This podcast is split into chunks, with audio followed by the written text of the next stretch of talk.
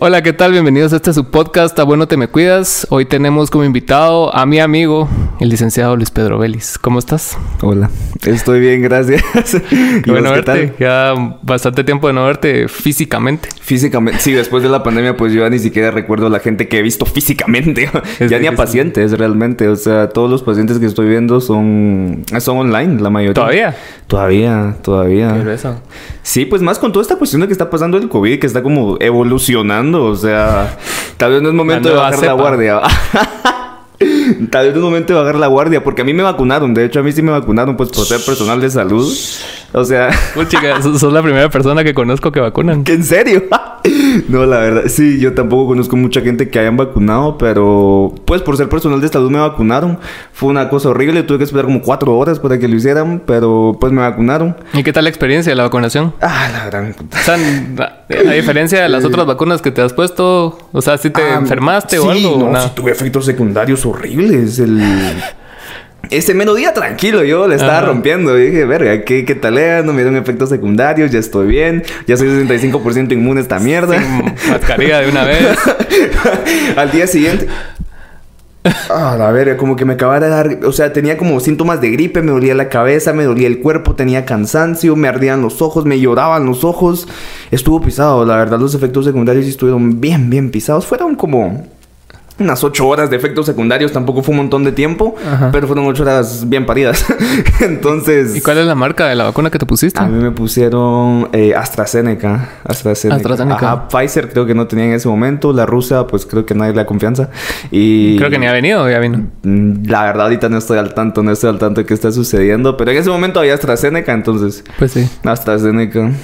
Sí, por lo menos, según sé, es una marca que ya lleva bastante tiempo creando vacunas y medicamentos, entonces sí tienen como el expertise para, para ese tipo de cosas. No es como que ayer los crearon y ah, hagamos vacunas. Sí. sí, no, la verdad no, no es un Sputnik, ¿va? O sea, aunque no sé si yo estoy cayendo como en una especie de sesgo ideológico. No, no Tal vez sí. Pero podría pasar, podría pasar. Porque ponete yo, o sea, viéndolo fríamente, considero a los rusos unas personas muy capaces. en todo sentido. O sea, son cabrones, pues, o sea, no, no le competís a Estados Unidos a alto nivel sin ser talega, pues. Sí.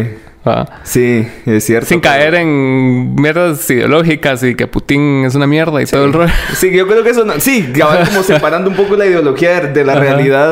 Los, pues Rusia tiene un montón, va. A mí me parece como un lugar súper creepy, no sé. O sea, yo pienso en, Rusia y me da como, como chills, ya sabes, es como... Sí. Rusia. Pero es un lugar talea, Una vez estaba viendo un video de un chavo que se llama... siempre, siempre que lo trato de citar se me olvida el nombre. es, es youtuber, pero es periodista. Entonces estaba haciendo unos hizo un video acerca de un chavo que se rebeló ante el establishment de Putin. Ajá. Entonces es un chavo bien grueso, man. O sea, sí, sí, iba así enfrente del. ¿Cómo se llama donde está Putin? Kremlin. O no. Em, o el Palacio Nacional, digamos. Ajá. Sin meternos a, a vergueos. La cosa es de que el chavo sí anda activo en el hecho de venir y señalar la corrupción que hay ahí. Porque ahí pasa lo mismo que en todos lados. Claro. Que los presidentes tienen patrocinadores. Mm, ¿Va? Mm. siempre hay un Gutiérrez, siempre hay un Castillo, que te da varas y así en la desde la sombra te anda... Mm, te rola un tu Rolex, mira. Y, pero Putin tiene esa imagen de que él es autosuficiente. autosuficiente, pelea con osos, puta... Sí, toda la construcción también que gira alrededor del personaje de Putin es.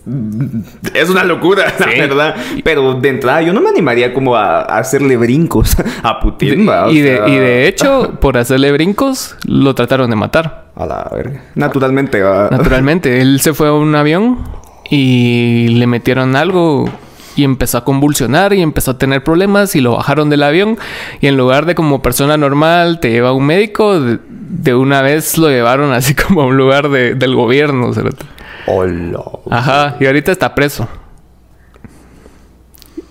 Porque el pisado lo que hizo fue, ponete, se, hay, hay, un lugar secreto de Putin que, que, es enorme, o sea, es un palacio, ¿va? Pero nadie tiene acceso a él. Entonces él mandó un, un droid, ¿va? Un drone.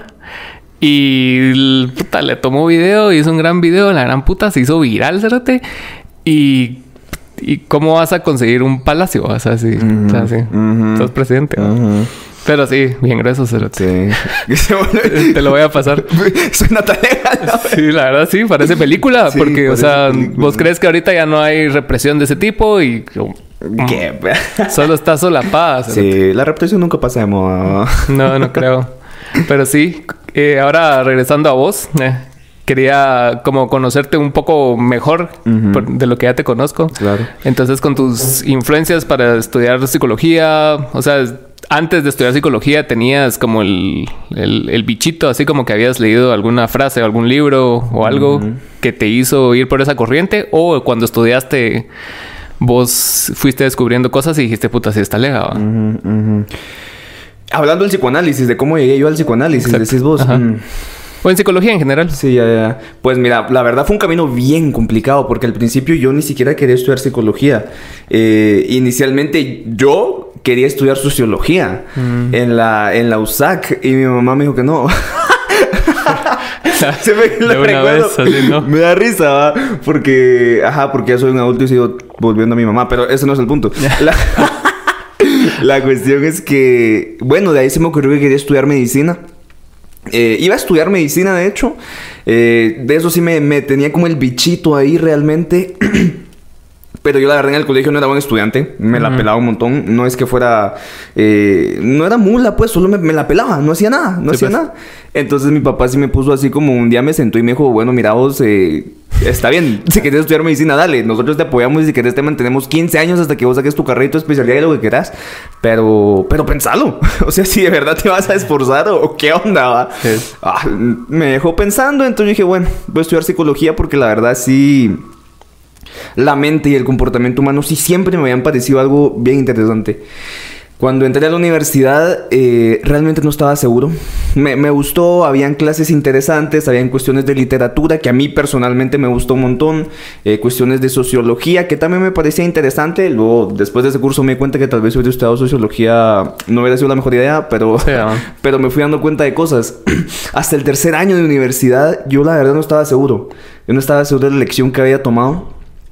Y principalmente porque me estaba dando cuenta que, digamos, el enfoque eh, teórico que la universidad a la que yo fui tenía eh, era de algún modo, a mi parecer, superficial, eh, restrictivo, limitado a, a, cuestiones superficiales. No fue sino hasta el cuarto año de universidad en el que yo recibo esta, este curso, entrenamiento en psicoterapia 2 donde se da en un interciclo, pues se dan un mes y medio de, la clase de psicoanálisis, o sea, no alcanza un mes y medio para hablar ni del principio del psicoanálisis, pero algo me mueve y digamos, cuando estaba Freud en algún momento trajo a América el psicoanálisis, él decía que traía la peste, traía una plaga a América por todo lo que realmente representa el psicoanálisis y de hecho yo siento que se te mete como una especie de, de, worm en el cerebro y pues claro que no a todos, ¿va? pero a mí se me metió y empecé Empecé a estudiar como un poco de psicoanálisis, conocí a Lacan. Eh, fue mi entrada realmente al, psicoanálisis, el, de orientación lacaniana. Nunca me tiré por lo freudiano, no por lo junguiano. Eh, pues porque están los post-freudianos y está Freud, ¿va? Y los post-freudianos... Eh, voy a reservar mis comentarios. Pero... Pero me tocó mucho Lacan. Entonces lo que hice fue empezarme a analizar. Me empecé a analizar cuando tenía como 19 años más o menos. Y me empezó a, cambiar la vida. Me, di cuenta que también tenía cierta citando a un, psicoanalista también, adicción al significante, a las palabras. Las, las palabras me habitaban. Y me, me di cuenta, pues, que las palabras que me habitaban eran tan, tan, tan cortas, pero tan grandes. ¿Sabes? Entonces me fui metiendo un poco más en los estudios de psicoanalíticos, me acerqué a la escuela, a la nueva escuela lacaniana, que pues hay una sede en Guatemala. Aprendí algunas cosas, pero siempre muy por el lado de Lacan, sin, sin acercarme tanto a Freud. No sé por qué, hoy lo pienso y me arrepiento un poco, porque realmente Freud es, la base pues de, todo, de toda esta cuestión.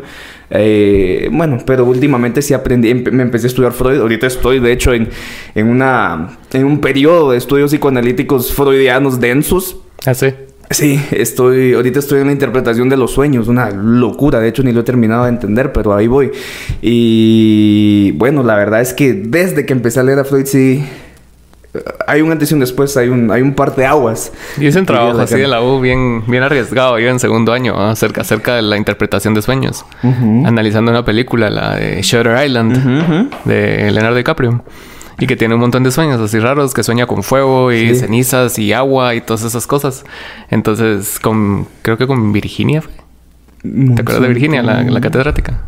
No, yo no lo... Yo creo que no me dio clases, ya no estoy seguro. Bueno, en esa clase, y la verdad sí... La verdad, estoy orgulloso de ese trabajo. Pero sí, o sea, sí es otro trip. O sea, no... No podía yo pretender venir y... Interpretar esas cosas con dos años de carrera y... Etcétera. Pero sí... Qué interesante que te hayas interesado más por Lacan y por Freud. ¿Por qué crees que fue eso? ah... o solo era como parte rebelde tuya de decir, no, no solo Freud, sino No, no, no, no, realmente no. Lo que pasa con Lacan es que es muy... Ay, eso ya es tema mío de análisis, pero de entrada yo siento que Lacan te atrapa. Te atrapa, esa es la palabra que usé por muchos años. La cambié recientemente a, bueno, uno se sumerge realmente en lacaniano, pero inicialmente yo sentí que me atrapó porque Lacan es como complejo, es complejísimo. Entonces empezás a entender a Lacan y de entrada lo que te dicen es, bueno, pero no tratemos de entender, porque no lo vamos a hacer. No estamos aquí para entender, estamos aquí para eso ya son palabras mías, orientarnos por un real. Eh, pues también es, eso es lacaniano, lo real, lo imaginario y lo, y lo, simbólico, los tres registros que Lacan plantea en los que pues funcionamos más o menos las personas. Creo que me, me, me atuve mucho a ese real lo inconsciente. Entonces me dejé orientar, por decirlo de alguna manera, por lo inconsciente. Por el inconsciente lacaniano estructurado como un lenguaje. Por, de nuevo, esta adicción mía a los significantes, a las palabras, a, la, al poder, a la magnitud, a, como le querrás llamar, de, las palabras en las personas. Pues no... No, no es casualidad lo que pasa. ¿Qué fue que dijo que la palabra mata la cosa? Eh, no estoy seguro. Es, un filósofo, creo yo. Pero sí, o sea. Mata la cosa, pero make sense, ¿va? o sea, make sense, de hecho. O sea, agarras una porción así de, de, realidad que no entendés y la sintetizas en una palabra para darle significado. Ya, sí. Sí, que pues yo creo que más o menos algo así fue lo que me sedujo de la cansa, es como darme cuenta de que habían eh, no sé, las palabras si bien pues ayudan en algo, eh, hay un más allá, pues hay un más allá de las palabras y también hay un más acá, por así decirlo, inscrito en las palabras. Entonces, creo yo que me perdí como en una, en una cuestión de, de querer orientarme por un inconsciente, por querer admitir por completo la, la posibilidad y la existencia de un inconsciente que no había visto en Freud. que, tal vez no porque no exista, sino porque, digamos, Freud inició, pues, o sea, el trabajo de Freud no fue eh, a, por grandes aportes teóricos que nos que nos orientaran de la mejor manera.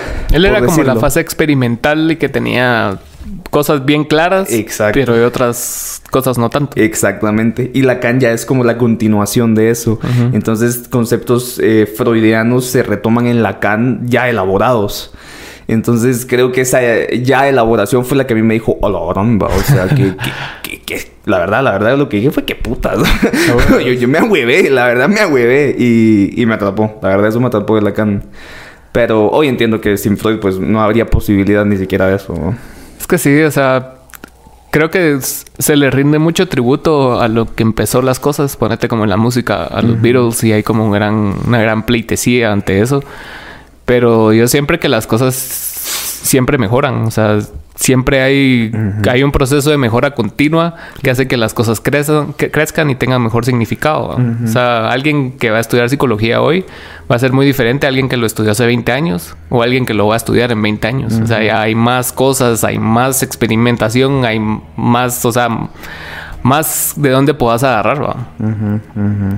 Entonces, sí, sí considero que es bastante importante el hecho que, que sigan sumándose personas al cuerpo del estudio, digamos. Sí, o sea, de algún modo como conformar ese cabal, ese corpus teórico que eventualmente se va como cimentando en una, en una corriente, pues. Y, ahorita cabal estoy leyendo un libro que se llama El psicoanálisis no es un trabajo. Y digamos, la, primera entrada, la página, digamos, dice, hay una frase, cito una frase, el autor es argentino y dice para neutrales los suizos, o sea, hay que tomar partido, pues, o sea, hay que, hay que de algún modo, sí, ser devoto a algo, pues, o sea, si crees en esto, créelo, pues, vivilo, sentilo, no solo lo digas, o sea, si no, yo creo que tampoco, tampoco hay nada, no hay, no hay posibilidad de aportar a un corpus teórico si no te la crees de verdad, Sí, eso es cierto. Pero yo siento que a veces, o sea, el hecho de ser neutro, tal vez no en, estudios ni nada así, sino que ponete en cosas como política, ah, sí, te da un panorama mucho más alto, claro. mucho más amplio, más. No, sí, yo creo que eso es distinto, porque sí, es como mantener cierta imparcialidad, digamos, cierta postura, digamos, un tanto más filosófica, o sea, no hacer política, sino filosofía de la política, que creo que es un poquito distinto. Eh, es, distinto, pues, o sea, estar realmente inmerso en el tema y creer que está pasando algo, pero sesgado, porque no ves desde afuera, sino desde adentro. No, definitivamente. Pero digamos, en cuanto a cuestiones teóricas, o sea... Si sientes que hay que como estar comprometido a ah, una causa. Sí, ponete, yo veo mucho... No, no, sí, es crítica. Eh, que en Guatemala la madre que ha estudiado psicología no se decide por una corriente. Es yo soy integrativo. Yo hago, yo tomo herramientas de todas las corrientes. Va, está bien, pero, pero ¿y cuáles son tus principios, pues? ¿De dónde partís? ¿Qué te estructura? ¿Qué, qué constituye y qué autoriza entonces tu práctica clínica? ¿Sí ves? Sí, tienes razón. Me pregunto. sí, yo siento que en psicología sí. O sea, no puede ser integrativo. Y yo siento que el ser integrativo es como cuando decís que escuchas música un poco de todo. Ah, la gran escala eso. O sea, sí. Y no tiene nada malo. O sea, puedes escuchar banda, puedes escuchar, escuchar reggaetón, Arctic Monkeys al mismo tiempo, pues nada malo. Pero a lo que voy es de que, o sea, a la hora de aplicarlo, ¿Cómo lo vas a aplicar? O sea, no vas a decir, ah, con este voy a usar psicoanálisis. Ah, con este voy a hacer junk. Exactamente. está, como raro, o sea. Exactamente. Sí, o sea, y creo que de algún modo te cerras a la posibilidad de que hay... De profundizar realmente en algo. Exacto. Solo estás agarrando cositas, cositas y cositas y al final, o sea, tenés un gran cuerpo de tu propia interpretación de algo que sí necesita tener ciertos lineamientos. Pues, Sí creo que ya, digamos, si, si, caes en eso, se vuelve una clínica como muy, muy práctica, muy pragmática, muy... Hago esto porque funciona ahorita. ya. va, está bueno pues, pero ¿se trata de eso? No sé. Dejo abierta la pregunta si realmente se trata de eso.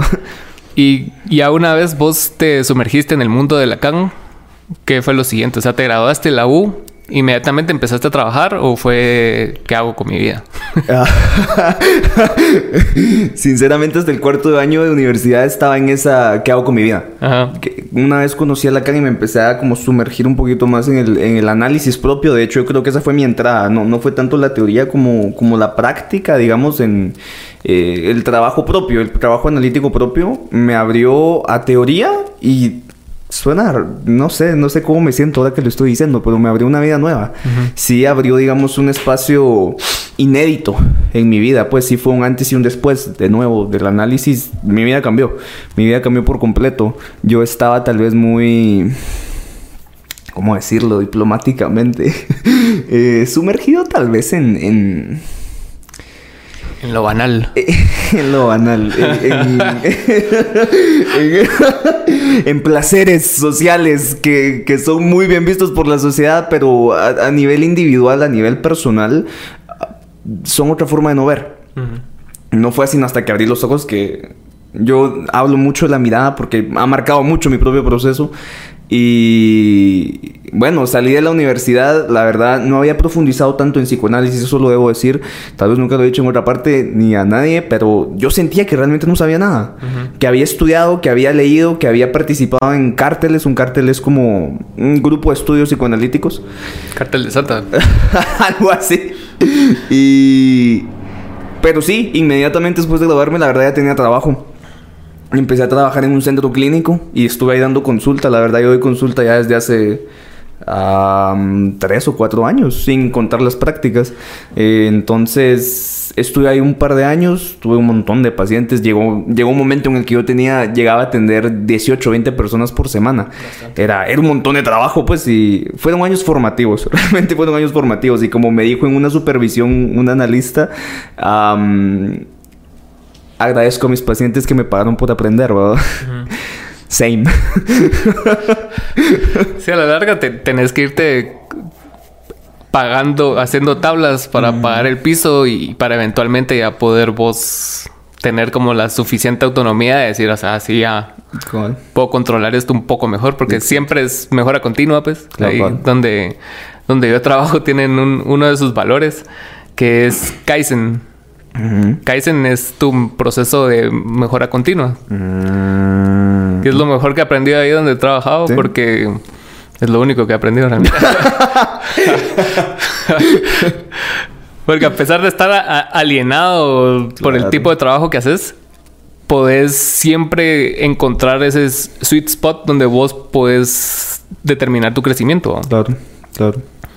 Entonces creo que es, que es importante y sobre todo en, ramas como la tuya, el constante crecer, porque es una retroalimentación constante que estás teniendo con otras personas pues, y con vos mismo y con teoría. Entonces estás recibiendo información, sacando información, recibiendo información, sacando información. Entonces es un proceso, un ciclo. Sí, es cíclico, es bien cíclico.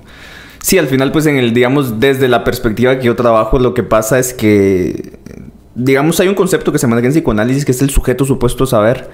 Eh, en, inglés a mí me parece que tiene más sentido y es más explicativo, que es uh, the subject supposed to know. Entonces, cuando alguien va a terapia, pues no es que vos sepas mágicamente qué le pasa, es que la persona supone que vos sabes qué le pasa. Y entonces uno de algún modo se aprovecha de eso, pues, o sea, no sin un análisis, porque lo que pasa es que eh, no entendés qué está pasando con la persona, pero sí sabes de algún modo leer signos inconscientes, cosas que vienen del inconsciente que la persona, porque no ha pasado por un análisis, no reconoce realmente. Pero no es que uno lo sepa todo, no es que uno haga magia. Recuerdo que estuve en un trabajo eh, en una institución grande, que pues, qué feo decirlo así, pero la Mara estaba completamente sesgada al tema. Y un día me pregunta, bueno, vos, pero mira, en ¿ustedes qué hacen? Como, él era como ingeniero, una onda así. Pues. y ¿Ustedes qué hacen? Como que adivinan cartas o leen el tarot o qué. Y yo... Sí. solo, solo vivo. o sea, ¿sabes? Entonces, creo que también hay muy poca información respecto a qué pasa en terapia, al menos en Guatemala. Desde mi perspectiva, como te digo, lo que pasa es que hay alguien que pone ahí un saber en juego una, una especie de, idealización hacia el, hacia el analista, quien cree que sabe. Y claro, no, no, es que no sepas nada, pues, pero eh, no hay nadie que te pueda decir cómo vivir tu vida. es que no es un 2 más 2, es así como que, ah, sí, este hizo esto, esto, esto, entonces el resultado es este. la solución es esta, gracias. Tal vez eso iba cuando yo decía como, llegó un punto después de mi análisis en el que yo encontré, no después, yo sigo en análisis, en el punto en el que yo encontré algo inédito en mi vida. O sea, cuando te das cuenta de que algo nuevo, cuando hay espacio para dejar de repetir, es cuando empezás tal vez a vivir de verdad. Me lo pregunto, tal vez lo dejo abierto, pero no hay vida en la repetición, pues en, lo cíclico, en el estar haciendo lo mismo de otra forma en otros lugares, constantemente estás... Repitiendo ciclos. Estás repitiendo. sí, es, bien, es bien complicado el, el como no tener la suficiente conciencia, porque es súper difícil. O sea, tenés que darte un montón de vergazos en la vida para, para más o menos aprender a reconocer cuando la estás cagando. Pero e, e, esa inconsciencia de saber qué te está pasando, el por qué, es difícil salirte de vos y verlo. Y ahí es cuando entra la terapia, porque muchas veces o la mayoría de veces, o todas las veces, el trabajo es del paciente, pues. O sea, a mí me lo explicaron una vez cuando yo estaba teniendo así bastantes problemas emocionales y, de adicciones y todo hace mucho tiempo. Ajá. Entonces lo que me dijeron a mí era así como que, va, el, psicólogo viene y te tiende la mano, vos venís, se la agarras y te levantas, ¿va? Pero el, pisado no va a venir y te va a cargar y te va a hacer nada si vos no dejas que eso pase, pues. Entonces sí. Ahorita me vino a la, la, mente algo que a mí me explicaron en una clase de, de, psicoanálisis del sujeto. Decía, bueno, pero ¿qué pasa cuando alguien va a terapia? Pues viene un sujeto que se acerca a vos y te dice, bueno, mira, eh, quiero empezar terapia. Y vos le decís, sí, está bien. Entonces venís y le empezás a cobrar, le pones un precio al trabajo, eh, eh, no para solucionarle algo, sino para ponerlo precisamente a trabajar. o sea, la persona te está pagando para que la hagas trabajar. a veces creo que esto pasa por alto y la gente cree que ir al psicólogo es a que, a que te, te resuelvan la vida. Pero hay que tomar en cuenta que ir realmente a terapia, ir a un análisis, es ir a trabajar, pues. Es ir a buscar respuestas propias, subjetivas, eh, singulares. Esa palabra está buscando singulares. No hay, no hay respuestas universales, porque como vos decís, no es un 2 más 2. Es una, es una invención. Realmente ir a, ir a análisis, ir a buscar respuestas es a inventar respuestas, no encontrarlas, pues no vas a encontrar nada, te vas a ir a inventar algo nuevo, porque si no te inventas nada nuevo, ¿cómo vas de repetir, pues? O sea... Tenés que salirte, pensar afuera de la caja. Como básicamente. y como... Algo que me llama mucho la atención es de que a pesar de que hay como mucho awareness, hay, sigue habiendo poco conocimiento acerca de lo que es la terapia, lo importante que es ir a terapia o sea, ponete, hay bastantes artistas que le dan mucho awareness a estas cosas, son artistas enormes, pero ¿por qué crees que sigue habiendo esa ignorancia acerca del, de la carrera o de la práctica de la terapia? Creo que hay varios puntos. Eh, el primer punto es que tal vez, digamos, ah, la sociedad contemporánea todavía tiene una, no sé si es una solución o es una respuesta, una concepción, esa palabra está buscando, eh, una concepción muy biomédica de lo que tiene que ser la terapia. Eh, la medicina y la, la psicología o el psicoanálisis, realmente el psicoanálisis, voy a dejar de hablar de psicología, tiene que haber un corte. la, la, la, medicina, el, discurso médico es una clínica de, de, la observación, pues. O sea, vas al médico para que te observe, para que te diga qué tenés. Vas a, vas a vas a análisis para que te escuchen. Es una clínica de la escucha, no es una clínica de la observación. Entonces, no trabajamos con el cuerpo, pues, y si bien hay incidencia en el cuerpo, eh, lo que, lo que asumimos como real son las palabras, las palabras que nos definen, pues, o sea, saliéndome un poquito del tema, pero que nos... ¿Cuál es la diferencia entre que hoy se muere un caballo y se muere una persona? que la persona significa. Si un caballo se muere, no hay, no hay otro caballo que diga el caballo se murió, pues. Lo, lo, único que nos diferencia de los animales son realmente las palabras, la posibilidad de comunicar algo.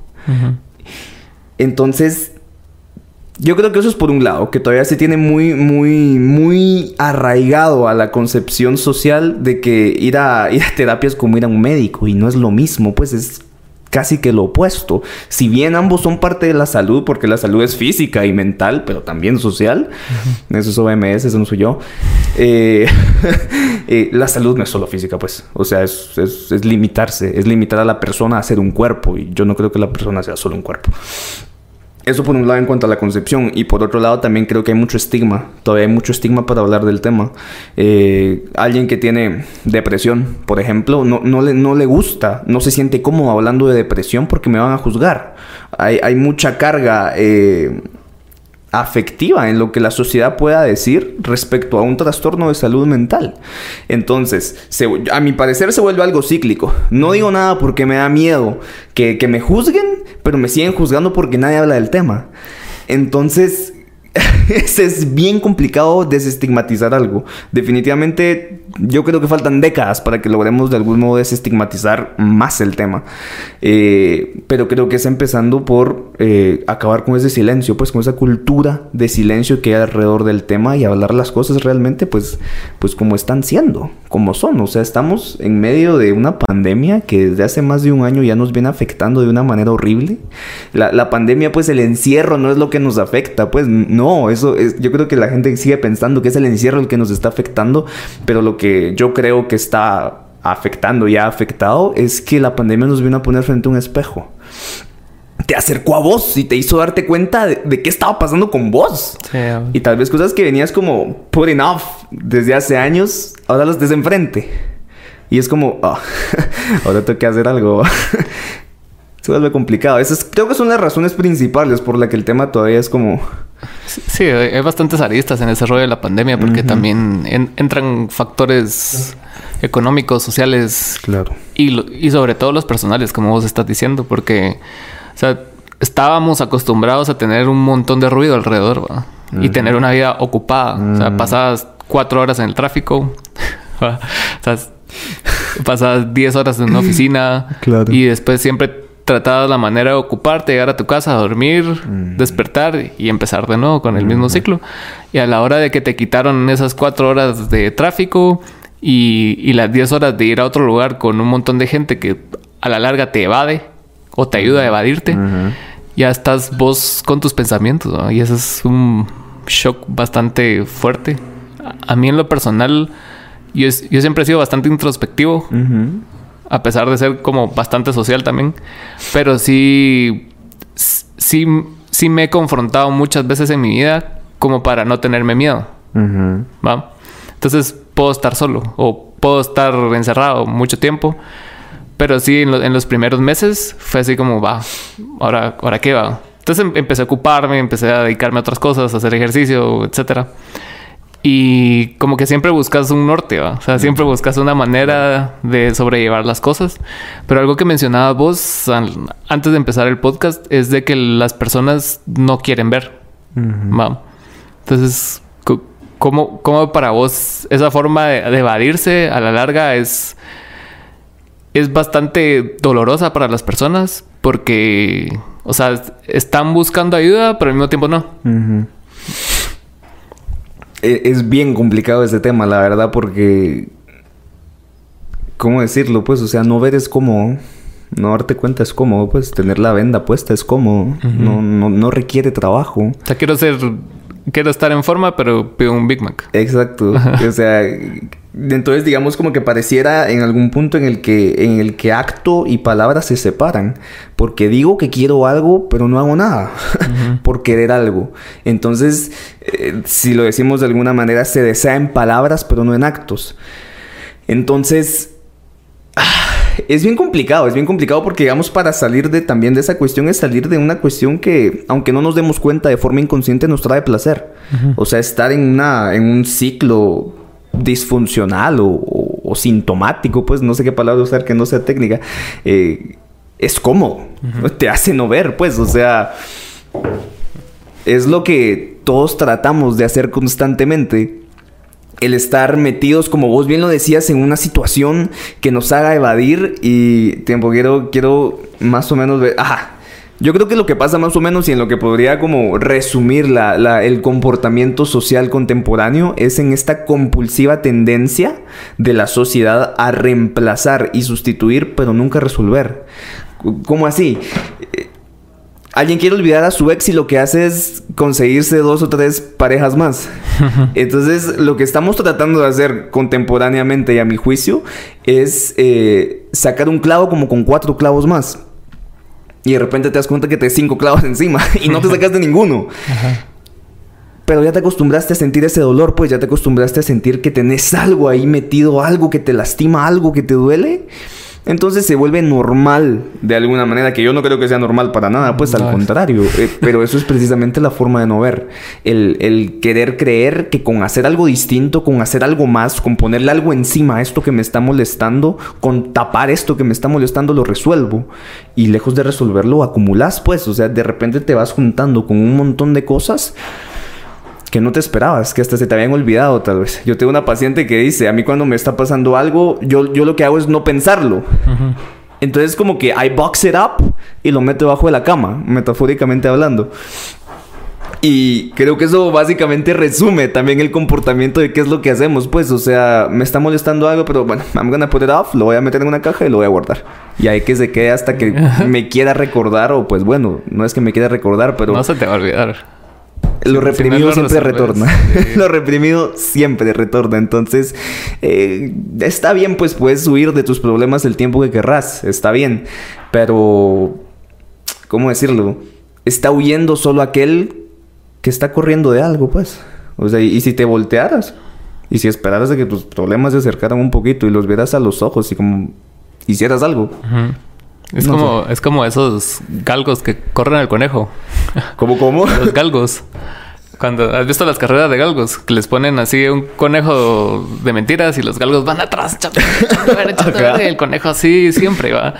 Entonces es como cuando en las caricaturas les, ponían algo, un palo aquí al, animal, ah, ponete, ajá, y, y, vos lo vas siguiendo. Es igual, pero te va persiguiendo, pero no se va. Porque está con vos. Eh, ah, la gran. Ese creo que es el punto. Es esa, o sea, creo que no lo, no lo pude haber dicho yo mejor. Es exactamente. O sea, estás tratando de huir de algo que sos vos. O sea, ah. nunca, nunca vas a huir, pues te puedes ir a, a, cualquier parte del mundo y te vas a dar cuenta eventualmente que ahí sigue. Porque sos vos. O sea, es tu inconsciente, pues no, no es algo externo. Y hay un montón de películas que como romantizan eso del hecho de, de que sí, andate a Bali, anda como Eat, Pray, Love. ¿Ya viste esta película? No la vi, pero sé más o menos de qué va. Entonces la chava estaba teniendo como, o sea, siempre estaba con el loop con sus parejas y, o sea, siempre eran relaciones mierdas, pero siempre tenía parejas hasta que alguien le dijo, ah, la voz siempre te pareces a tu pareja, Y ya se quedó así como que, fuck. Entonces se fue a Bali, a Bora, a todo el mundo. Y siempre... Pero o sea, muchas veces nos fijamos más en lo estético que en el proceso que ella estaba viviendo. O sea, vos decís, ah, no, yo me tengo que ir a la India seis meses. Y un curso de meditación sin comer un año. Ah, Cosa que está bien, puede funcionar porque cada quien tiene sus fondos y su forma de recuperarse de esos fondos. o sea, como vos decís, o sea, dos más dos es como bien en, estos temas es bien diferente. No hay algo como escrito y, tal vez muchos lo resuelven con religión, muchos lo resuelven con meditación, muchos lo resuelven con terapia o con todo, porque somos integrales al final del día. Pero siento que no vemos más lo estético que, que el fondo. Entonces nos confunde muchas veces eso, o sea, el querer resolver nuestros problemas sin verlos, sino que buscando alternativas pero sin confrontarnos. Sí, al final, al final buscando formas de el final es evasión, pues. De seguir, de seguir en la evasión. De ahí, justo hace unos días hablaba con alguien que me decía, bueno, con alguien en, el, en, el, en, el, esta cuestión del psicoanálisis y me decía, todos los neuróticos, o bueno, es un rasgo neurótico el, el querer empezar de nuevo. El empezar de nuevo, pero seguir haciendo lo mismo. Entonces, eh, en algún momento de mi propio análisis yo tenía esta frase que me, que me definía mucho. Yo, yo, tuve un blog en algún momento y lo titulé Volverlo a intentar. Y con el paso del tiempo y el análisis me di cuenta que lo que estaba haciendo era realmente volviendo a empezar. la, la, diferencia es pequeña, pero no es lo mismo volver a empezar que volverlo a intentar. Pues volver a empezar, yo lo definí en ese momento como volver a hacer lo mismo en otro lado. Terminas con una pareja y por X o Y razón te vas con otra, todo va caminando más o menos bien y de repente volvés a hacer lo mismo que hacías la vez anterior. No volviste a empezar, pues solo a intentar, no lo volviste a intentar, volviste a empezar. El mismo ciclo de antes en otro lado. O sea, eso es neurosis, pues eso es quedarse del lado de la neurosis y eso es precisamente no resolver, eso es, eso es seguir evadiendo, pues, o sea, y se vuelve un círculo interminable. Lo que pasa es que alguien te tiene que Mm, digámoslo así, meterte el pie para que te caigas y darte cuenta de que estabas corriendo en círculos. ¿o? Sí, o vos mismo, como, como el meme ese que se mete el, palo a la bicicleta. o el que tiene el palito aquí encima. que vas vos en la bici y digo, ah, culpa de Yamatei. Maldito Yamatei. no, pero sí, estaba interesante el, o sea, cómo, cómo funcionan las personas y lo variable que puede ser, ¿va? O sea, y para mí como, como forma de, de trabajo, digamos, al final del día es un trabajo, es, ha de ser bastante como, no confuso, sino que el hecho de que tenés que aplicar diferentes ritmos todo el tiempo. o sea, te, ponete, tenés cuatro pacientes al día. O sea, no vas a hacer un template no. Para todos, o sea, sino que este necesita esto, este necesita el otro. Es como ecualizar la mierda, ¿va? Claro. Entonces, ¿cómo, vos encontrás el ritmo en eso? Eh, mira, yo solo ataría mucho esta cuestión que te decía que la clínica psicoanalítica es, es clínica de la escucha. Lo que pasa es que no sabes nada de la persona realmente, pues sabes de tu propio inconsciente. Entonces eso te hace más o menos reconocer el inconsciente de la otra persona. Yo sí creo, la clave es la escucha. O sea, lo que escuchas en la persona, claro, dejando de lado prejuicios, dejando de lado todo y simplemente escuchando no sé, creo que se, se, no sé si se limita, pero se, me lleva a mí por lo menos al, acto genuino y, verdadero de escuchar. De escuchar qué está pasando con la persona y qué te está diciendo esa persona, porque en lo que te está diciendo la persona está la respuesta. Normalmente e, en el problema, no, no normalmente, a veces en el problema está también la solución. Y la misma persona lo está diciendo. Y vos lo único que haces es devolvérselo en otras palabras. Y se da cuenta que ya lo había dicho. Entonces, no sé, creo que la cuestión no es tanto. Mm, sí es cambiar de ritmo, porque si es cambiar de ritmo. Ninguna una persona va a ser la misma. Y eso es lo que yo critico tanto de las corrientes como como cognitivo-conductuales, que, que, si es, esta técnica aplica para todos. esto se puede hacer con esta persona. Y esto se puede hacer con esta persona también, sin importar su historia personal. Y entonces, ¿dónde queda la subjetividad? ¿Dónde queda la humanidad? Pues, para mí se pierde. Y yo creo que solo se puede de algún modo recuperar a través de una escucha genuina. Es ahí donde yo, de eso me agarro yo, de una escucha genuina, para pues ir tomando y dándole a, dándole a la persona lo que necesita tener, ¿va? O sea, devolverlo, a veces quitarle algo también, ¿va? Sí, la diferencia entre oír y escuchar, ¿va? Ah, ajá, sí, cabal. Que a veces solo oír las cosas y así como que, ah, ¿qué dijiste? Ajá. O para profundizar en una persona necesitas, o sea, sumergirte en lo que te está diciendo. Tienes que estar, tienes que estar ahí, o sea, escuchando genuinamente y, bueno, la cuestión es que, digamos, en el discurso siempre hay tropiezos, por así decirlo. Y en esos tropiezos hay inconsciente. Cuando algo, algo no avanza, cuando algo tropieza en el, en el discurso, mm, eso vale la pena cuestionarlo. Bueno, por ejemplo, esta persona que está diciendo, sí, es que yo quería ir a ver a mi mamá, eh, digo, a, a mi novia. What? Ajá. Sí, sí, perdón, me confundí a mi Bueno, pero, pero ¿cómo así? Dijiste a tu mamá. ¿Cómo así? Ah, es que... y bueno, ahí se abre un tema enorme de que, bueno, realmente el tema es, la mamá. Entonces, en, esos pedacitos en los que el, discurso tropieza es donde vale la pena, digamos, intervenir para hacer preguntas, para profundizar en algo inédito, encontrar algo inédito. Ah, yo creo que hablo mucho de lo inédito porque es necesario para salir de, de la repetición, pues. De lo contrario, estás haciendo lo mismo. No se trata tampoco como de de alentar a la persona a que siga en su discurso repetitivo y sintomático, sino más bien de sacarla de eso. Sí, muchas veces nosotros tenemos ese discurso diario y como que nos damos la paja. Cuando, cuando vamos con un analista, decimos esa paja. Pocas veces, o al principio al menos, no sos realmente genuino. Yo me acuerdo que también en esa misma época, o sea, yo, yo tenía problemas de adicciones, pero siempre el problema de adicciones es como la punta del iceberg y está todo el cuerpo del iceberg, que es un gran vergueo. Claro. Entonces, yo iba no a sanar, porque no me interesaba en ese entonces, o sea, realmente, diciendo cómo es, pero iba a que me escucharan y, como que creyera el, el, psicólogo, el psiquiatra en ese, en ese, en ese lugar, de que de que realmente, o sea, sí tenía problemas como para justificar mi, mi adicción, pero no quería resolverlos. Mm. Como estábamos hablando ahorita, ¿verdad? Oh. Que, pero yo sí miraba el problema, pero más no lo verbalizaba para no profundizar tanto en él. Después me fui a dar en, en, la madre y tuve que pasar así otro proceso más largo todavía. Pero al final, o sea, lo resolví en su momento y trato de no recaer en ello. Y cuando me estoy dando cuenta de la repetición del comportamiento, más no, más no el resultado como el de la adicción, porque ya no, pero el comportamiento a veces se repite. Mm. Entonces vos te das cuenta así como que no, tiempo, esto está igual, ¿va? O sea, mm. estoy repitiendo otra vez y es así como que ya, ya, por, ya tengo las herramientas para darme cuenta y resolverlo. Claro. Qué, qué curioso eso que decís porque me, trae mucho a la memoria esta cuestión de lo reprimido. Digamos, eh, ¿Por qué reprimimos? Pues, ¿por qué reprimimos las personas? Porque, digamos, el contenido inconsciente no es soportable, no es tolerable para el yo.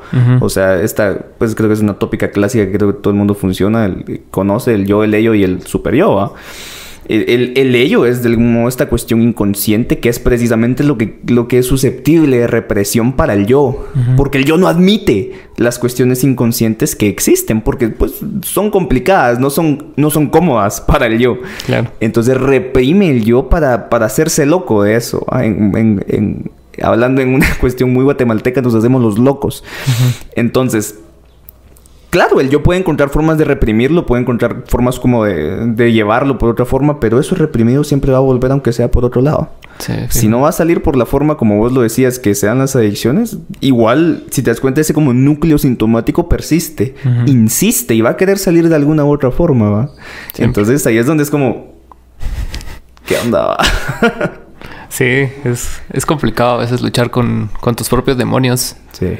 Porque todos los tenemos a la larga. todos. Todos, todos. Entonces lo que cambia es la forma de abordarlos, pues, o sea, no, es, no es solo de, de ignorarlos o, o, reprimirlos con personas, adicciones, con lo que sea. Y cómo ves vos eso, eso New Age que estábamos hablando, así como las, los life coaches, los, ah. la meditación, la astrología, que funciona prácticamente todo a base de proyecciones. ¿Va? Y mira, yo no sé. Más allá de que sea ciencia, ¿no? Porque sabemos que no. No, no, no, sí, Ese no es el tema, ese no es el tema. Pero al final creo que es más allá de que si es ciencia o no, digamos de la la función que cumple para la persona al final todas esas cuestiones, ¿va? Eh, a, a, mí, a mi parecer, solo son formas de no querer ver, de nuevo. Muletas. Son muletas, cabal. O sea, venís y, va, está bien, meditaste o te guiaste por la astrología o por un life coach que te dijo lo que querías escuchar. Que encontraste la respuesta que querías encontrar. Eh, entonces, no es precisamente eso engañarse. O sea, no es eso precisamente uno solito endulzarse el oído. O sea, no sé, me lo pregunto. Lo que sí, y lo que sí, digamos, estoy como un poco más a, a, favor de algún modo es esta cuestión de la meditación, el yoga. Tal vez yo personalmente no lo recomiendo a mis pacientes, pero sí sé que alivia los síntomas. Los síntomas a veces sí. Las, hay cuestiones que ayudan a manejar, a controlar los síntomas. Pero los síntomas, como vos lo decías, en lo de las adicciones hay una punta de un iceberg y está el iceberg completo, que es donde está la causa y que es lo que hay que resolver para eliminar el síntoma. Sí, claro. Entonces, si bien sirve para eh, aplazar, yo creo que es para aplazar, simplemente aplaca los síntomas de esta cuestión, pero no lo resuelve. O sea, si querés resolver un síntoma, si de verdad querés que haya un cambio, te tenés que ir al inicio, pues te tenés que ir a la raíz y, y cuesta. Eso es lo que pasa, que tal vez eh, buscar causas profundas requiere una buena cuota de valor, va. No, no es así como, ah, bueno, hoy voy a, voy a resolver todos mis vergueos. me levanté dispuesto a resolver mis vergueos. Sí, no, no funciona así, pues, o sea, tiene que haber primero disposición, tiene que haber un deseo de cambiar algo, tiene que haber alguna necesidad de hacer algo diferente, pues, de lo contrario de lo contrario, seguir haciendo todas estas cosas de New Age. Está bien, engañate, dale. Qué rico, qué rico es como ese, ese loop constante de, de, masturbación intelectual en el que te estás dando cierta cuota de placer, en la que te estás manteniendo bien, pero eventualmente siempre te das cuenta que pues hay algo, hay un núcleo que insiste. Como esa positividad tóxica que dicen. Ah, la gran voz, yo, yo, no tolero eso. es que ese sí no lo tolero porque es, no sé, es otra forma de no querer ver de nuevo. Yo creo que al final el tema de esto está haciendo no querer ver. Pero ese positivismo tóxico es cabal eso, pues. O sea, yo creo que eso excluye por completo, por completo. Eh, la vida en sí, pues, la vida no puede ser buena todo el tiempo, el bienestar no puede ser permanente, o sea, no, eso no es la vida, eso es, eso es un ideal. Exacto. Eso es un ideal, pues, y, y claro, qué fácil y qué bonito caer en ideales, pero eh, yo me cuestiono, ¿e-, ¿es eso vivir? No sé. A mí sí me causa bastante como... No sé. Mm, como molestia. el, hecho de un wellness coach, un life coach. O sea, que... O sea, primero no tenés fundamentos teóricos reales. Para hacer algo así. O sea, solo estás formulando cosas que estás leyendo de otros life coaches. Y si hay unos que son psicólogos y que no sé qué, pero ¿por qué no sos psicólogo? y resolves. No solo vas dando paja y vas diciendo y omitís el espectro oscuro de la vida, que es igual de importante que el positivo. Porque sin sombra no hay luz y sin esos matices vos no puedes crecer ni darte cuenta cuando estás mal o cuando estás bien. Yo tenía aquí un invitado para el podcast creo que la semana pasada. Se llama René, él, es escritor. Y hablábamos de la, de, la necesidad de tener esa oscuridad para, para poder escribir, para poder expresarte, para poder decir tantas cosas que estando feliz tal vez no lo harías. ¿Verdad? Entonces creo que que en ese balance se está prostituyendo bastante el, hecho de que la meditación te va a salvar, que no sé qué te va a salvar y el X te va a salvar. Entonces, y sobre todo la meditación occidental, porque la meditación viene de miles, de miles, de miles de años, y no es, no, es algo en contra de la meditación, ni del yoga, pero es como la forma procesada gringa que recibimos de eso lo que lo está prostituyendo realmente, va. Y que responde también como al malestar inmediato. Exacto. Creo que eso también tiene un montón que ver, porque, o sea, sí es cierto, pero ¿de dónde surge esto? De la necesidad de aliviar, de, de curarte. placebo, Inmediatamente. Ajá, o sea, no es nada a largo plazo, pues es algo que te, que como te decía yo, aliviana síntomas pero solo los aplaza. Entonces, está bien, en una sociedad, eh, en la posmodernidad, de querer todo inmediato, todo ya, todo lo instantáneo, desde las redes sociales hasta la salud, por eso funciona, pues porque le da respuestas rápidas a la gente a sus problemas de años. Ah, estás marinando el cerebro en dopamina constantemente. Cada tres segundos un like, cada tres segundos me dieron share, cada tres segundos puta. Y si no te dan share y si no te dan like es así como que eh, ¿qué hice? Así, no, de hecho. porque no lo merezco. Sí, as fucked up as it sounds. Así.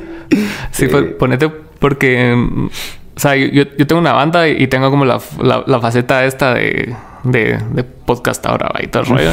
y, y, sí, dependes bastante de esa retroalimentación constante, pues. Porque también lo que estás haciendo es pretendes que el producto se venda y cómo lo vendes. Con todo lo que estás generando en redes sociales. Porque las personas que dan likes son al final tu producto. Ajá. Entonces, e, esa es tu base para decir vos, mira, es yo genero tanto engagement por post, yo genero, yo tengo tantos likes. O sea, eso, eso te da valor como artista, pero al mismo tiempo estás vos como persona que no querés caer en, esa validación social. Mm. Y es bien complicado vos porque... O sea, el, saber balancear las dos cosas es bastante... Sí, porque creo que es inevitable. es inevitable. En la contemporaneidad es inevitable caer en algo así. Pues, o sea, creo que todos... Todos los que somos pues de cierta edad para acá eh, nos pasa, nos ha pasado y tal vez nos va a seguir pasando. Tal vez la cuestión es encontrarse de una manera distinta, como coincidir, por así decirlo, de otra forma con, con eso, que ya no genere malestar, que ya no sea, que ya no sea sintomático, por decirlo de alguna manera, pero no, pero o sea, no sé, la verdad ahí sí me agarraste como en curva porque a veces, o sea, y a veces también me encuentro en eso, pues, o sea, me pasa, y yo no creo que tenga nada de malo, pues tal vez la cuestión es no dejar que te, que abarque la mayor parte de tu vida, ¿no? Como una adicción, digamos. Ajá, sí, Que eso no ocupe el espacio espacio donde vos puedes hacer otras cosas. O sea, que no reemplace cosas de tu vida. Exacto. Que no reemplace tu bienestar, que no reemplace tu productividad, que no reemplace, etcétera, etcétera. Sí, yo, también me he visto como leyendo cosas de, de wellness. Porque a mí me llega a tener como el, el, espectro de toda la mierda, pues. O sea, ponete, a veces leo cosas religiosas, a veces leo cosas antirreligiosas. Y sí, y sí me gusta aprender para saber de qué se está hablando. Entonces yo, yo escuchaba a J Balvin hablar de que él se levantaba a las 5 de la mañana y que no sé qué, porque el cortisol es ahora está más alto y que es mejor para meditar, hacer ejercicio, ocuparte y toda la cosa. Entonces leí un libro que se llama 5am Club de un gurú que se llama Robin Sharma. Pero ves todo, todo ese rollo de tanta paja mental que a la larga, o sea, solo estás buscando hacer dinero con el malestar de las personas, ¿no? Sí. No digo que todos sean así, tal vez hay unos que tengan su corazón en el lugar correcto. no voy a juzgar. o sí. Pero a, lo que voy es de que, o sea, estás, estás vendiendo una idea de gratificación instantánea, como vos decís pero sin ninguna base. O sea, porque el libro dice así, si vos querés comer eh, en un buen restaurante, anda, endeudate, no importa. Cosas así, ¿me entiendes? como que, que empeces a vivir esa vida que vos querés y que esa proyección que vos tenés de esa vida te va a llevar a ello. A la gran. Eso es como esa mara que dice que, Y tiene fórmulas bien raras, así como 20-20-20, que son 20 minutos de ejercicio en la mañana, 20 de meditación y 20 de aprendizaje. ¿Va? Entonces ya con eso empezas tu día y empiezas tu día así, pa, recargado. Eso es como la mara que te dice que no te des dinero porque no quieres tener dinero. Exacto, la mara es pobre porque quiere. Ay, no, no, no, por favor. No, eso sí, vos no sé. Pero, pero es eso, porque yo creo que cabal cae, cae esta cuestión de volverte como eh, te volvés un businessman, pues, o sea, como ves la oportunidad de generar eh, X producto, que en este caso, bueno, es, el, eh, este bienestar, este wellness, ¿a costa de qué va? Como bien lo decís, del malestar de la mara, y no sé, es fucked up, o sea, eso es fucked up, pero, pero vende, entonces... Fijo, vende, mm, por eso mm, existe. Exacto que hay un negocio. No sé si conoces a Diego Rosarín. No. Ah, sí, sí, sí. Vos me mandaste un video. Bueno. sí, es bien, bien negativo el cuate. ¿ah?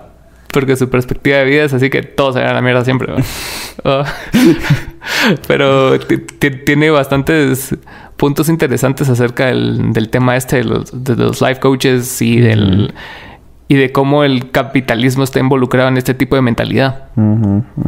Porque solo te está, o sea, te está alienando del resultado final porque te vuelves una maquinita. Sí, tengo que estar bien, tengo que estar bien, tengo que estar bien, tengo que estar bien. No, eso solo es mental, eso solo es mental, eso solo es mental. Y te vas y te vas en esa baja y el 98% de las personas no consiguen nada. Y Qué, qué, interesante ese punto, porque, o sea, ya hablando como también del discurso, de las influencias del discurso capitalista en todo lo, todo lo contemporáneo, ¿para qué tienes que estar bien? O sea, ¿por qué es que tienes que estar bien? Para trabajar, para poder seguirle produciendo a tu empleador eh, las horas que necesita de trabajo de vos, porque si te detenés y dejas de trabajar, pierdes todo tu valor. Porque ahorita el valor de las personas solo es en función de lo que puede o no producir. Y entonces, ¿qué? ¿qué? ¿Qué, pasa con la, ¿Qué pasa con la humanidad? Pues, ¿qué pasa con los objetivos? Eso... Siento que se, de alguna manera se ve aplastado. De algún modo se ve aplastado por... Por ese deseo de masificación, de, de crear trabajadores, de generar capital. Y, y al final, pues, ¿a quién responde eso? o sea, eso no, es para uno mismo, tal vez a eso, a eso voy. Sí, no, es un porcentaje mínimo de, lo, de que tu trabajo representa ante la ganancia total. ¿no? Ponete en los call centers y todas esas cosas, así como la alienación total del individuo. O sea, vos ves el 0.0002% de lo que la empresa realmente está generando. Está, que acaba el correr y cuando le pregunté cómo estás, me dijo, cansado, por lo tanto, bien, supongo. Haciendo como crítica a todo eso. Porque el, hecho de que le ha invertido desde las 4 de la mañana hasta las 4 de la tarde su trabajo es, es un síntoma de que estás haciendo las cosas bien. Porque estás sirviendo, estás siendo útil ante la maquinaria. No, sí, de cabal. Me pareció bien curioso lo que él dijo, porque, o sea, sí lo dijo así sarcásticamente, pero sí, o sea, sí resuena porque es real. Sí, es real, es real. ¿Y ahorita en qué, qué andas? ¿Qué proyectos estás haciendo? Eh, bueno, la verdad, ahorita sí me estoy dedicando al 100% a la clínica. Estoy haciendo un montón de clínica. Eh, me estoy dedicando, literalmente. El 100% de mi tiempo está dedicado a clínica. Bueno, y estoy estudiando algunas cosas, pues, pero eh, profesionalmente hablando, eh, acabo de empezar un centro clínico. Bueno, para empezar a como difundir mi, mi, trabajo clínico y el de otro, el de otro amigo, el de otro colega. Estamos trabajando en conjunto en un centro que se llama Found, Found Mental Health, Found.mental health. Y pues bueno, estamos tratando como crear contenido primero que la idea de la gente, pues, o sea, mm, por ejemplo, hace unos días sacamos un post de, de 10 factores que no contribuyen a tu ansiedad, así es que padeces ansiedad, va. Y también estamos ofreciendo consulta a la gente pues que quiera tomar consulta con nosotros, son bienvenidos a hacer una cita. Entonces, eh, mi, mi, objetivo ahorita con este proyecto, con Found, es eh, abrir un espacio en el que la salud mental pueda cobrar otro sentido pueda ser como revalorizada, puede ser resignificada y no únicamente como esta forma de solucionar tus problemas de forma inmediata eh, con valoraciones positivas por parte de un terapeuta. O sea, interesante. No, se trata de eso, se trata de, claro, no todos, pues, no todos logran llegar a esta cuestión de causas profundas, pero te puedo decir, pues, o sea, hace, ¿qué? La semana pasada tuve una paciente de Found en el que lo que hicimos en la sesión fue básicamente interpretar un sueño. Y a partir del trabajo con el sueño se abrió una cuestión que yo creo que iba al inconsciente increíble. Y ella pudo tocar cosas que nunca había tocado. Ajá. Y entonces eso no es real. Eso no es trabajo. Eso también es solución. Pues eso, también es curar, si lo quieres ver de alguna manera. Y ojalá ella no escuche esto, pero hoy, hoy cabal tuve, tuve, tuve sesión con ella y terminamos la sesión con una frase que quiero repetir porque me pareció buena. Ella tiene ciertas cuestiones con su mamá. Y terminamos la sesión en un ser adulta a pesar de tu madre. Wow. Dude, eso es real. Eso es. Ah, pega, pues resuena. Es como. Creo que tus papás te Siempre te minimizan, o no te minimizan, pero te ven chiquito. Ah, ajá. Entonces. como que, ay, el Pedrito. Ajá. Ajá. Tenés 12 años en su cabeza. Entonces, en qué punto, pues? ¿En qué punto eso se vuelve algo real? Eso se vuelve también una, un, efecto de sentido, un efecto también de rectificación, de cambio, de darte cuenta de que a pesar de tus papás, puedes ser adulto. A pesar de tus papás, puedes ser abre, creo yo, por completo el campo subjetivo, da lugar a la persona. Y eso es, digamos, el cambio que yo quiero introducir ahorita con Found, ¿va? Pues ya, ya a nivel clínico, personal con cada, con cada paciente. Qué bien, me parece, sí, lo que estábamos hablando hoy, cabrón, toda esta charla de verbalizar las cosas es súper importante el saber... Porque cuando sos niño, ponete, o sea, no puedes verbalizar las cosas y solo lloras. O solo te enojas. O solo reaccionas. Entonces, ya una vez tenés cierta capacidad de raciocinio, puedes venir vos y darle nombre a las cosas y entenderlas mejor, porque muchas veces no las entendés porque no, no, las, no las estás viendo primero y después que las ves no les estás dando nombre. Claro. ¿Ah? Como decís, o sea, la diferencia entre un caballo y un humano. Sí nombrar. Eso es, eso, es, eso es importantísimo. Qué bueno que lo mencionaste porque no se me había ocurrido. Nombrar. Nombrar es el primer paso, pues. O sea, ¿qué, qué vas, ¿en qué vas a trabajar? ¿Qué vas a cambiar si no sabes qué, a qué te estás enfrentando? Pues, ¿con qué te estás topando? Eh, no sé, no puedes cambiar algo sin identificarlo primero. Exacto. Y para identificar hay que hablar. Y de hecho son las premisas de la meditación, o sea, como, mm. como decimos, o sea, no, no, es, no es que sea del todo mal no. va a hacer ese tipo de prácticas, pero sí entenderlas, O sea, ponete por el, porque el mindfulness, yo he hecho mindfulness y no, no soy constante en ello, pero sí lo he hecho. pero lo que te enseña o la premisa de, la práctica es de que vos identifiques y nombres lo que está pasando. ¿Por qué estás triste? O sea, o por qué te estás preocupado, por qué tienes ansiedad, por qué estás pensando esto, por qué estás pensando lo otro. Y tener la capacidad también de no pensar nada. O sea, de callar tu cabeza. Y mucha gente dice, no, yo no puedo. O sea, yo siempre estoy al mil por ciento. Pero eso es puro, puro ego, men. O sea, o sea sí puedes callar. ajá, es, ajá es, es, evadir en base al ego o la vanagloria, como le llaman en los adictos. Ajá, eso de que, ah, no, yo sí, yo sí aguanto y cuando yo quiero lo dejo. O sea, esto solo Solo es cocado. ah, entonces, ¿sabes? Sos vos dándote paja para justificar tu realidad. Entonces, lo que te enseña el mindfulness es estar presente. Y muchas veces resolver las cosas estando presente. O sea, estoy mal. ¿Por qué estoy mal? Me estoy echando verga con mi pareja. Tiempo. O sea, puedes dar un paso atrás y pa, estás reconociendo lo que estás diciendo, estás reconociendo lo que te están diciendo.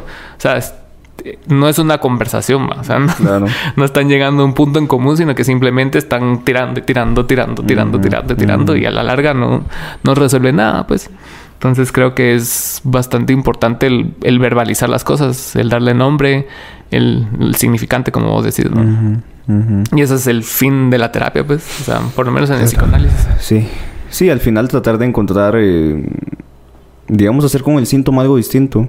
No es como que el síntoma se vaya a desaparecer, no es como que vaya a dejar de estar. Eh, mm, no, no, no es como que pueda hacer como, digamos, en análisis con palabras un proceso quirúrgico de extirpación, ¿no? No, eso no va a pasar, pues, o sea, lo que pasa es que tienes que amigarte con tu síntoma de otra forma, te tenés, tenés que aprender a llevarlo, tenés que darle su lugar y tal vez cambiarle también un poquito el lugar, pues, pero, pero entender lo que vos decías en cuanto a esto de la oscuridad, eh, eh, siempre hay una dualidad, pues. O sea, tiene que haber una dualidad para que existen las cosas. O sea, existe lo malo porque existe lo bueno y viceversa. Existe la luz porque existe la oscuridad y viceversa. Hay una dualidad. Siempre estamos en una relación dual con las cosas, pues. No es una sin la otra. No se puede. Exacto. pero esto yo lo digo después de, claro, años de haberme analizado y haberme entendido. Entonces creo que sí, está ese momento en el de comprensión. Antes de actuar, digamos, sucede algo, reacciono o me tomo el tiempo de pensarlo, tomo un paso atrás, miro qué está sucediendo, analizo, ah, bueno, esto pasó, puedo hacer esto. Creo que analizar también te da, la, te da opciones. claro. Eso es tal vez lo que pasa, analizar te da opciones, ¿no? No quiere decir que seamos así como monaguillos, pues, y no reaccionemos. Pues, no, no, sí, sí, o sea... Por, Tampoco es dejar de ser humanos, ¿no? Ah, pero por lo menos saber identificar las cosas. Incluso a veces lo puedes identificar después de que la cagaste, pues. Sí, que de hecho casi... Siempre, ¿va? De hecho, la mayoría de las veces uno no se da cuenta de las cosas sino en retrospectiva. O sea, hasta que es como... Oh, that was fucked up. How? Dije esto y así con la... Ajá, es como... Ah, bueno, esto... Pero sí, muchas gracias. Les espero algo que querrás agregar. ¿Alguna ah. recomendación bibliográfica? o de película o algo que te haya ah. resonado últimamente. Últimamente, déjame pensar en qué he estado leyendo últimamente, porque sí sé que hay cosas que me han estado resonando últimamente. Pues bueno, la verdad, yo a mí siempre me resuena mucho Bukowski, Charles Bukowski. Eh, diría un poema en específico, pero es un montón de cosas. Son un montón de cosas las que realmente me hacen... Me han hecho, creo que parte de Bukowski me ha hecho a mí como persona y si alguien en algún momento se topara con Bukowski, creo que podría encontrar algún... Seguro, seguro, seguro. Lo que sea, poner Bukowski y algo, algo te va a resonar. ¿Cómo te encontramos en redes? Eh, pues yo estoy como Luis Pedro Vélez, arroba Luis Pedro Vélez. ¿Y tu eh, found? Si quieren también encontrar found, si les interesa pues la terapia o simplemente pues saber un poco de salud mental, porque también hay que informar, es found.mentalhealth. Y ahí estamos. Bueno, gracias por haber venido. Gracias, a vos por, la invitación. Los amo. Te amo. Bye. La palabra mata la cosa. estuvo talea. Chulo estuvo. Estuvo bien talea.